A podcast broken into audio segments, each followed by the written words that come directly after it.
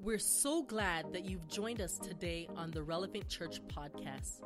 There's so much God wants to do in and through you as you listen to today's message.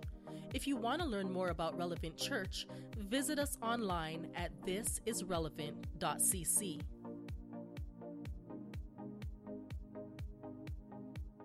Man, it's so good to uh, yeah to be here. We uh, we've been following y'all for a while um, online, and um, man, I'm just I'm just super excited to to share what God is doing. But first, man, I got to give thanks to Mutai. What a welcome, bro! You had me in tears over there. I was like, who is that guy? I want to meet him.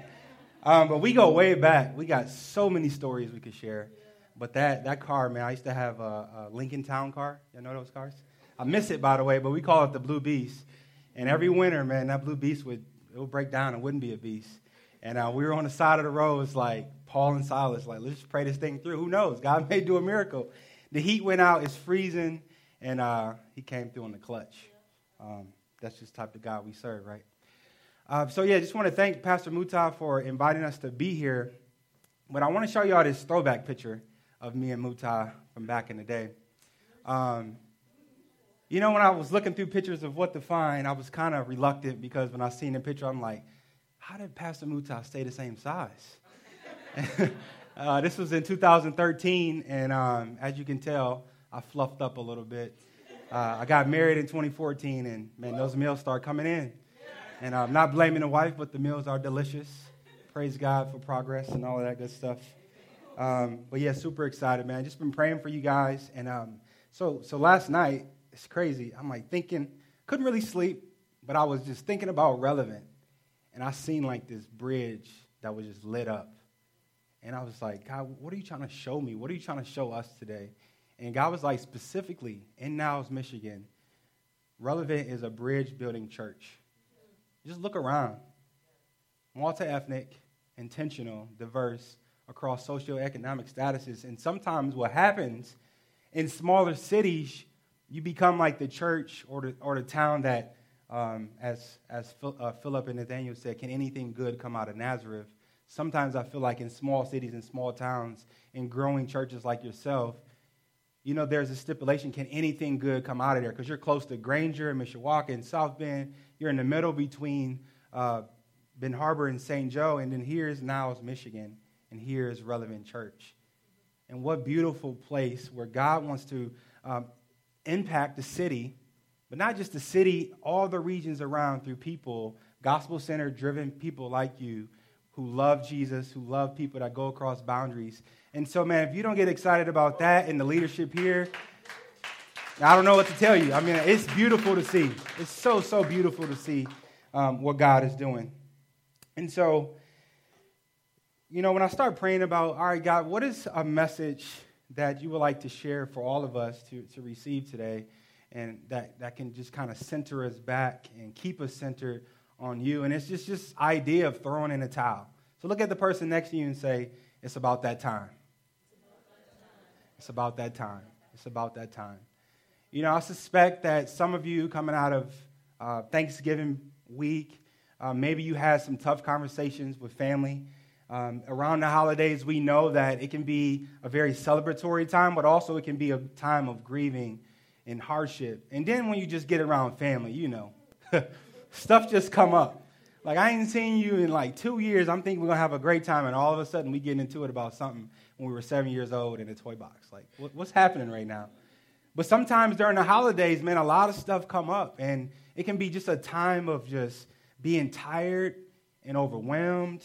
You're trying to do so much. So I suspect that some of us in this room today is feeling a little bit tired, maybe from traveling, maybe from the season of life. Maybe you're a stay-at-home mom, stay-at-home dad, and you're just like, man I feel like things aren't going the way they should. I feel like I'm not in my kid's life like I need to be, and I'm just tired. And maybe some of you are in a season like, man, I don't know about work life. It's not going the way I want it to go. God, what's, what's happening right now? And so, this is a concept for over 13 plus years that I've been wrestling with. What it means to actually surrender to God wholeheartedly with everything, all of our beings, all of our true selves, and give our authentic selves to Christ and what does it mean to throw in a towel, to, to relying on our self sufficiency, line on our self motives, our selfish desires, and say, God, I truly want to follow your, your dreams for my life and also for my city, my community, and for the church. And so I'm going to read through a text, and if you need a Bible, I believe we can pass them out if you didn't bring one in. But hey, the text will be on the screen if you want to follow along. I know some of us still like to hear the pages flip and touch that text. And so I'm going to read through uh, Luke chapter 5, just a few verses, and we're going to be looking at a story where Jesus is calling uh, a guy named Levi to, to follow him. So I'll give you a moment to turn to the text. Again, it's on the screen. So in Luke chapter 5, verse 27 through 32, it says, After this, he went out and saw a tax collector named Levi sitting at the tax booth. And he says to Levi, Follow me. Follow me. Look at the person next to you and say, Watch out now. Watch out now. And then in verse 28, it says, And leaving everything, he rose and followed him. And Levi made him a great feast in his house. And there was a large company of tax collectors and others reclining at the table with them. And the Pharisees and their scribes, they began to grumble at his disciples, saying, Why do you eat and drink with tax collectors and sinners? And Jesus answers them, Those who are well have no need of a physician, but it is those who are sick. I have not come to call the righteous, but I've come to call sinners to repentance. Let's pray. Uh, Father, we love you because you first loved us. We come to you in these moments, God, thanking you as we sang about lifting our hands in a total act of surrender, saying, God, move in our hearts, speak to us in only the way that you can speak. Minister to us as a family as one unit, as one body, God, united under you. We pray this morning, God, that you would just ignite our hearts, fan our hearts into flame for your desires. Help us to see that there are some things in our life that we need to surrender to you wholeheartedly. Help us to see that there are some things that we need to throw in the towel on and say, God, I'm done trying to fight and battle my way. So, will you, will you use this story, this text, your ancient word, to speak truth to our modern day today? And will you guide us and shape us throughout the rest of this service? It is in your son's name we pray. We all said, Amen. Amen. So in Luke 5 27, it says, After this, he went out and saw a tax collector named Levi. So we pick up in 27, it says, after this, so we know something before must have happened. So we see we're in chapter 5, so a few things have began to happen. Jesus' earthly ministry is beginning to take off. You know, in Luke 4, he opens up the scrolls and reads and proclaims his identity and who God has designed and called him to be for his short stint on earth. But right before this passage in Luke 5:27, you found these guys, I like to call homies. You're going to hear a lot of, about Hebrew today. Um, just a lot about Ebonics and slang, so I will translate as needed. but here, right before this text, uh, this guy and his homies was like really trying to get him to Jesus. This man was uh, paralyzed, he was a paralytic, and they like carrying him around town on this mat trying to get to Jesus. It's crowded. They're like, what do we do? And somebody gets a bright idea. Maybe they had a walkie talkie, I don't know. But they was like, hey, there's an opening up top. Let's see what we can go up there and do. So they take the man on the mat, take him to the top of the house, and somehow, I don't know how they did it, but they got him down while everybody's surrounding Jesus. They put him through this hole and drop him. Can you picture that? Like, is that not like crazy, silly? Like, here Jesus is teaching, and everybody's like, yo, what's happening? Is that, oh, okay, come on in.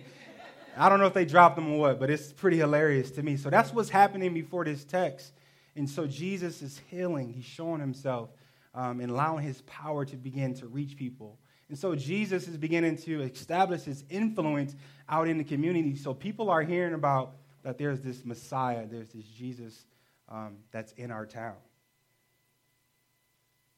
And so, what I love about this text, Jesus, if you know anything about him, he's out on mission. Do you realize it says after he went out? That means he's out walking the block, walking through people as they're working, seeing families, you know, be together. He's out on mission looking to have conversations with people. So he says he went out and he saw the tax collector named Levi sitting at the tax booth, and he said to him, Follow me. Now, these are some dangerous words. Follow me. The year was 2004. I was a teen. I wish I had that picture, but I couldn't. I couldn't get it up there. It was like me with this do rag and all red. I don't know who I thought I was. I was not in a gang, but I thought I was in a gang. Anyways, it's another story. But it was 2004, and I remember being in just like a dark place, like going through like emotional abuse, struggling with like identity, struggling with like, all right, God, I know that you're real. I was introduced to the church at a young age. Like I knew that there was a God, but I didn't believe there was a God that can show up in my life and live through me. I, I just, it was a challenge there. And so I found myself in this place as we about to learn about with Levi, doing things that I knew I shouldn't have been doing, but just kind of lost in the in in what I was surrounded in, lost in my environment. And so we're going to see Levi, and maybe some of you today, and maybe some of your friends or family are still in this place. And God is like, man, I, I got I got something for you that I want to show you. And so, if you know anything about Jesus, if you read the text or maybe seen some movies, you know that Jesus comes out of the, a divine lineage of people, starting with Adam to, to Abraham, um, to David, to Solomon, to Joseph. So he's coming out of this divine lineage where we know that the prophets were prophesying said, There's a one to come that's going to redeem Israel, that's going to redeem people, that's going to reconcile people back to the Father. And so, as Jesus has established his mission, people are hearing about this. So, Jesus, is we, as we know, he's a rabbi. And a rabbi is someone who teaches people, teaches the word, teaches the scrolls, teaches about the Old Testament, teaches about God. So, when Jesus is saying to Levi, follow me, it's not just like, oh, I don't know if I should do that. It's like, man, I will be honored to go follow a rabbi and learn from him. Or put it this way if, if I'm a basketball player and I'm at, on the park shooting hoops and I see LeBron James come up and say, hey, man, you want to work out and train with me? I'm like, heck yeah, I want to do that. And so that's what we see here when Jesus is saying, Levi, follow me. Levi, we're going to see he's going to get very excited and do something. So that's the role of Jesus. That's the role of a rabbi. And then you have the role of a tax collector. Now, if you know anything about tax collectors, they collect taxes, right? But back in the first century, second Jew- Jewish context, the role of a tax collector, they didn't have a, a pretty, um, they didn't have like a great reputation in town. And so you will have a chief tax collector who will round up local people that knew the towns, that knew the roads, and they would say, hey, I want you to go collect taxes. Okay, that sounds good. That sounds right. That sounds moral. But what happened is they will go through town and say, um, you know, you like to shop at Target and your home was nearby. You go to Target. I don't know if you have a Target here, um, but there's one somewhere. There's a Walmart, right? Anybody still shop at Walmart? Okay, we shop somewhere. So, so they're shopping. Instead, they get their buggy. I call it a buggy. You might call it a cart. They get that. They, they take their, their goods. They're walking home. Here comes the tax collector, and he says, "Oh, let me check this out. Let me see what you got here. Oh, some some fruit. Okay, that's nice. 10%. They look at some other stuff, 20%. So they can do whatever they wanted to do and overtax. So Levi is caught up in this business, right? Where he's overtaxing people so that he can get rich. And so a tax collector is a Jewish person who's working for the oppressor, who are the Romans, who are the Gentiles, taxing their own people. You following me? So that's the role of Levi taxing his own people, when you think like he would be for his people because they're being oppressed, and Levi is just getting over on the people.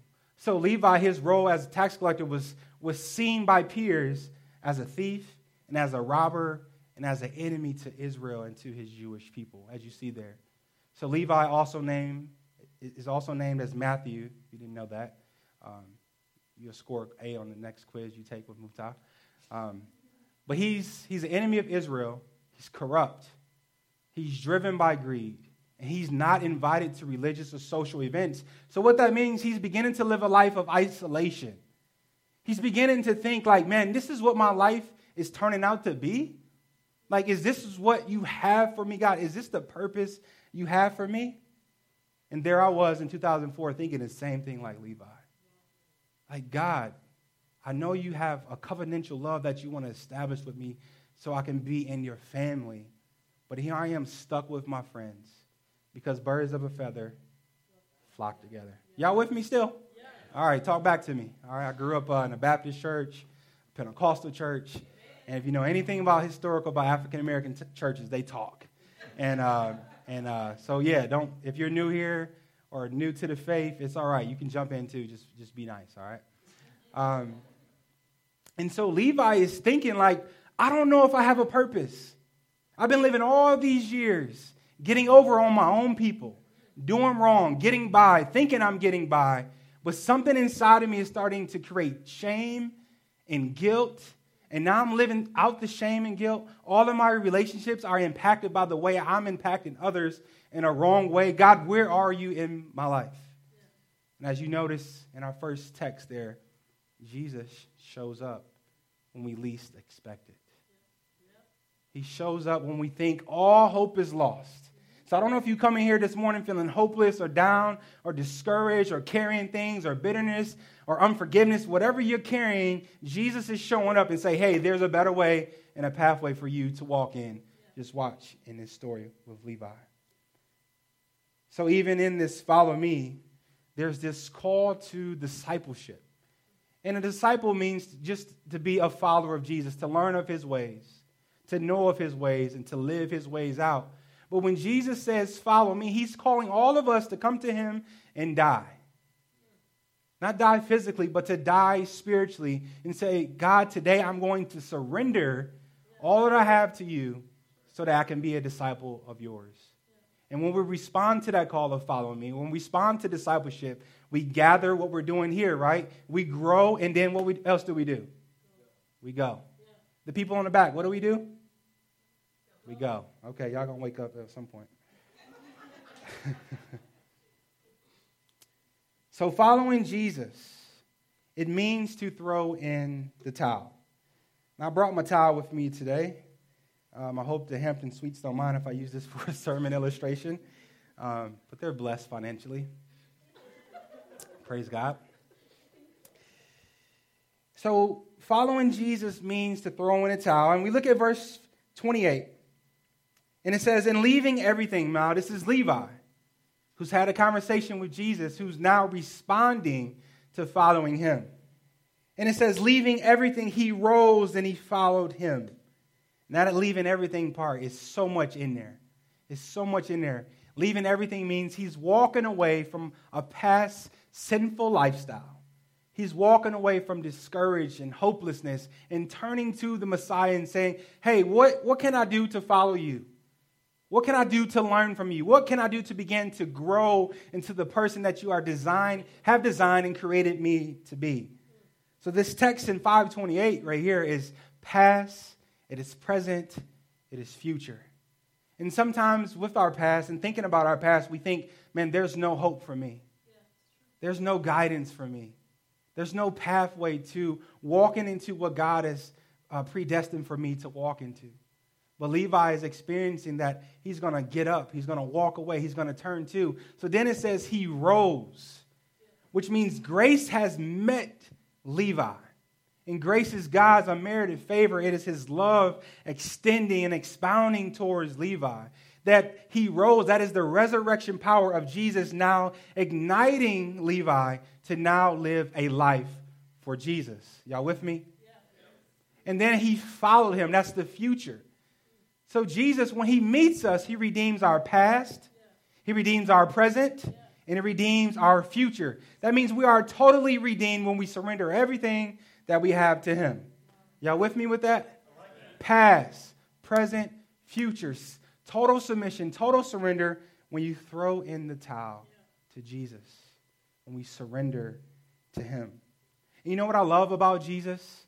He always sees the potential in what we can become in Him. And I, and I so thank God that He meets us where we are, but guess what? He does not leave us where we are. Hallelujah. Like He meets us there in our brokenness, while we're hopeless, while we're like thinking, I'm about to give up today. And He says, I see you. I see you struggling. I see the frustration. I see the, the hurt and the pain. But guess what? There's healing in the name of Jesus. There's this power that wants to meet you and greet you and love you and shape you and mold you and begin to push you on this journey. That's Levi, y'all. That's Levi. He was corrupt. He was thinking there was no hope, that his life couldn't change. He was giving up. He was living out of that. He was treating others the way that he felt about himself low self esteem, hurt, and rejection. He couldn't even get invited to his own family functions anymore because he's taxing his own family. So Levi, he participated in systemic injustice. He participated in that. And I don't know about you, but when I look around our nation, more specifically our communities, you know, I look out and see there's a lot of injustice still happening. And I believe Dr. King said injustice anywhere is a threat to justice everywhere. And when you see injustice happening, because of Jesus and the gospel living inside of us, we can't keep quiet. We have to speak into the injustices. And you know, I was just thinking about what Levi was doing, thinking about the text, and I think about local communities, more so urban um, hoods or ghettos of what people like to call it. A lot of that was systemic behind the scenes that we didn't even know about, or maybe some people knew about. But today it's like, God, how can the gospel go impact that? How can the gospel begin to change that? And I believe it's through relationships.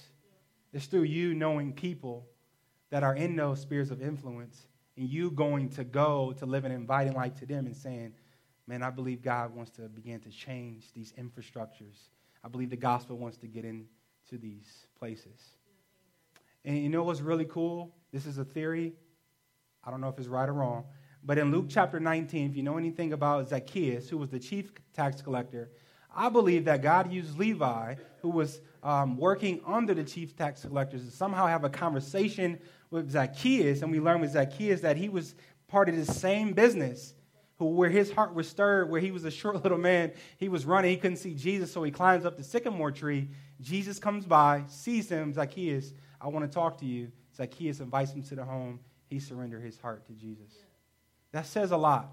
Because when Jesus meets you, when he transforms you, impacts you with the gospel, you go out, you meet your friends, your classmates, your teammates, you go into the schools, to the grocery stores where you work out at, and your coworkers, and you have those conversations, and guess what? They begin to change and they end up here, a part of this relevant community. I hope you see that in the text.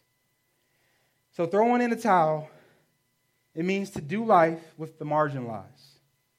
So in Luke 5:29, it says Levi, he made him a great feast in his house. Come on, y'all, we just feasted, right? Yes. Yes, somebody. Can I get a hallelujah to that? So Levi, he makes him a great feast and invites Jesus into his house. You know, what's so interesting about this that Levi received this great word, received this invitation to be with Jesus, invites him into his home. But prior to that, Jesus invited Levi into his home. Y'all catch that? And said there was a large company of tax collectors and others reclining at the table with him. You know, I find it kind of ironic that Levi has found the Savior, Jesus has found him, and he's now going to create a feast. And who does he invite? All church people? he invites all his homies, all his friends, right? And he says, Hey, I want to introduce you to someone that has the power, that has the love, the empathy, and the love to under, and the grace to understand who we are and not push us away and keep us on the marginalized, but also invites us in to be a part of this family that God has established. I find that really, really ironic, but I love it. And so, what does that mean for you? What does that mean for us? And so, back in this day, in the, in the first century, the first um, uh, time of Jesus, we know that inviting people over for a great feast was an ancient practice. Some of y'all like, it ain't that ancient. It's just it's an easy invitation. Or maybe you're like, nah, ain't nobody coming in my crib, I mean house. Um, y'all caught that? But it's an ancient practice to say, hey, when I invite somebody into my home, I'm inviting them to a part of my life. To see me, not like I got it all together, but to see me for who I am, my true, authentic self. But also, it shows companionship, intimacy, and it's just something about breaking bread together or pulling turkey apart and all that good stuff.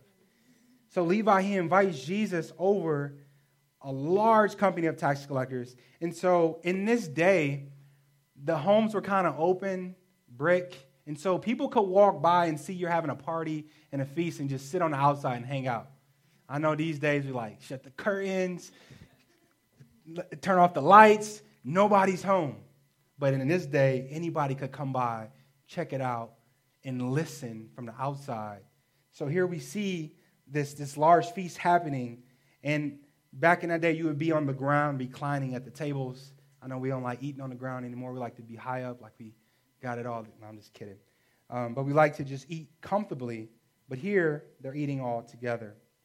And so we see Jesus is doing life now with people that are being pushed away, that people have been deemed outcasts by society. So here's my question to you Who are the Levi's in your life that God wants you to invite to the table of grace? Who are the people that's being pushed away, that, that don't have a voice in your community or in your job or at school or in the lunchroom or in the classroom? Who are those people that God is saying, man, just have a conversation with them? Go up to them and say, hey, is everything okay? And if you're a student or a young adult, these, these devices called cell phones, and somehow they become controlling for our lives. How about sometimes we put them down on a table or in our pockets, turn them off, and say, hey, man, I've noticed you've been down lately. How's life really going for you? I believe God wants to use us in that way to reach those that are already in our spheres of influence. So, who are the Levi's that God wants you to invite to the table of grace? And a recipient of grace always invites others to the givers of grace. Y'all catch that? A recipient of God's grace, which is you and I, should always be encouraged, should always be ignited to invite others to the table of God's grace. So in Luke 5, chapter 30, here we're about to be introduced to the Pharisees and the scribes. And it says, And the Pharisees and their scribes they began to grumble. In other words, they began to hate. Y'all remember that? Everybody hating on you? Ain't nobody hating on you. But, anyways, the Pharisees are hating right. Um, so the Pharisees and the scribes begin to grumble. They're confused. They're, they're envious. They're upset. Like, how can this man named Jesus go and do lunch and have dinner and hang around these people? Because if you know anything about uh, uh, the Levitical priesthood, and Pharisees, it was unclean to go hang out with tax collectors.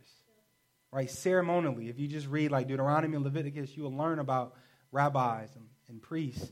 So the Pharisees are these religious, devout, pious people who would memorize the first five books of the Bible, like memorize it. So they knew the word, but somehow the word wasn't living through them to reach people that God wanted to reach. And so they're upset that Jesus knows the word like them and is going out and reaching people that they should be reaching. Y'all following me? So they're upset about that. Like, how could this man go and eat and drink with tax collectors and go into their homes and do life with them? So throwing in the towel means that you will be talked about. You know, how dare you go out and have coffee with those people at Top Heavy? Y'all didn't know I knew that, did y'all? Oh, I've been there. Trust me, I love coffee. But how dare you go out and invite those friends to the lunch table with you? You're supposed to be with us. How dare you be in the community hanging out with all of them? How dare you hang out with somebody of the, of the other race over di- different socioeconomic class? How dare you do that? That's them in our modern day context today. So just know it's okay to be talked about. Thank God that they're talking about us because we're going to make a difference because the gospel has ignited us to be with people. Yes. Yes. What's the great commandment? Love God, love people. Yes. Right? That's it. They ask Jesus, what is the great, what should we do? And he says, love God for all your heart, soul, mind, and strength. Love yourself correctly, and then go love everyone around you compassionately. And then when they began to do that, they're questioned so when you go out and do that, don't be taken back by when they start questioning you. Why are you hanging with them? Because God has given me a purpose and a mission, and this is where I should be. End of story. And I believe Paul talked about, you know, when you go out, you take the aroma of Christ with you. So I want people to smell Jesus. I want people to know who Jesus is. I want people to experience who Jesus is and let them talk like the Pharisees, who we know God can even reach them and He has a redemptive purpose for all people. Amen? And here we go to our last text as we begin to wrap up. And it says in verse 31 And Jesus answers them. Because the Pharisees asked the question, Why are you with these people? Why are you doing life? Why do you love them? How could you? And Jesus reaches out and says, Those who are well have no need of a physician. And he's talking about the Pharisees who seems like they have it all together, that they're well, they're good. But Jesus says, I'm coming for those who are sick. And those who are sick are all those who aren't in Christ. Because of sin, we have a sinful sickness disease. And what sin does is separates us from our Father. What sin does is it strips us of our identity with Him. What sin does says we're spiritually dead, we're disconnected, we're enemies of God. But because of Jesus, because of repentance, of turning to Him, of saying, God, there's been some things in my life. There's been some decisions like Levi that I've been making because of sin, because of hopelessness, because of being discouraged, where I'm losing hope for my life. You think that there's no way that I can change. You know what's so great about that? It's true. There's no way you and I can save ourselves. There's no way you and I can reconcile ourselves back to the Father on our own strength. So God knew that He had to send His Son, that He had to send Jesus, the one who was without spot, without blemish, to come and redeem, to go through Golgotha, the skull of bones, to take a bloodbath for you and I to stand in our place, to be disgraced so that we can get grace. He had to go to the ultimate mercy seat once and for all to become mercy so that we can receive of that. And now, because he was on the cross, extending himself to God and man, to all humanity, reconciliation has showed up. And you were once far away, you were once off, you were once lost. You didn't have a way to me, but I sent my son Jesus to find you to meet you while you're sitting at work, at the coffee shop, at the gym. And I've come and I'm extending myself to you so that you can be brought back to the Father. Is that not good news today? That God wants to reconcile people back to Himself. You know what's so amazing is that if you ever want to know who God is, look to Jesus. If you ever want to find your true identity, look to the one who created you. If you ever want to know who you are, look to Jesus. So, my question to you are soul tattoos something that's sticky, something God wants to, to, to ponder on, to marinate on? Will you throw on a towel today and be set free? Will you surrender your white flag and say, God, this is what I've been holding back from you? This is what I've been wrestling with? This is what I've been holding on, struggling with. And God, today, I just want to surrender that. I want to let you have it. You know, I mentioned earlier that this call to discipleship is God saying, hey, you come and you die. So much of our lives, we, we believe that Christianity is about trying, and really it's about dying to ourselves. God wants to rid us of our self sufficient power and say, God, you live your life through me. God never asked us for our help. He just asked us for belief and faith in Him. And He says, I'll do the rest of the work for you. You don't have to fight to do this. When Jesus got off the cross, He had all resurrection power in Him. And He sent back, as we learn about in Acts 2 and John 14, the Holy Spirit, the Comforter, who now resides in us, which is our power to now live a life for Jesus. We don't live for love, we live from His love now. We don't work for grace, we live from grace. And I hope that encourages you. So, as you be set free from religiosity, from whatever roadblocks that you are faced with today, you be set free from greed or maybe judgment or bitterness? And throw in a towel of trying to figure out this life on your own and let Jesus figure it out for you. He's got a plan for you. He's got you. He loves you. He believes in you. He's established you a beautiful community and relevant church. We are going to do some amazing things throughout the years.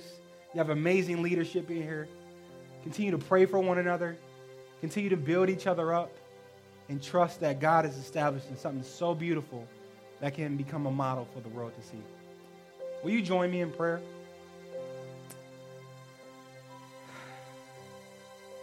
Father, we thank you that you are the one who sees us. You are the one who knows us. And you are the one who loves us. God, if anything, God, I pray that we've heard today that you have a redemptive purpose for our lives, that you redeem our past, our present, and our future, that we are saved by grace through faith alone, that it is because of your Son, Jesus, that now we have right relationship with you. We went from being enemies to becoming friends and family because of the work of Jesus on the cross. So, God, if there's someone here today that's been questioning, God, I, I know you're, you're calling me. I know that you're real. I know that you want me to be a part of this family here at Relevant. God, I pray that your grace will meet them in this moment. God, maybe it's someone that's been questioning, how do you even respond to this love and this grace? God, I pray in the silence of their heart that they would say to you, God, you are my Savior. You are my King. I believe that you want ultimate control of my life. And then, God, maybe there's someone that's saying, you know what? I have made some mistakes. I've have made some bad decisions. But God, in this moment, I'm repenting. I'm bringing it all to you, turning away, God, through your Spirit's power in me to not go back to that lifestyle. And so, God, we thank you for the text. We thank you for Levi's story, for his life, and the way that you moved and called him and then used him to reach his friends. God, we pray the same for us today, that you will use us as we go to reach our neighbors, to love across boundaries, and to continue to love you passionately. So we thank you and we praise you. And it is in your son's name we pray. In Jesus' name, amen. Thank you again for joining us on the Relevant Church podcast. If this message has been impactful to you, let us know by sending an email to hello at thisisrelevant.cc. If God is impacting your life through this ministry, join us in reaching others by investing at giving.thisisrelevant.cc. Don't forget to subscribe to our channel for more messages like this one.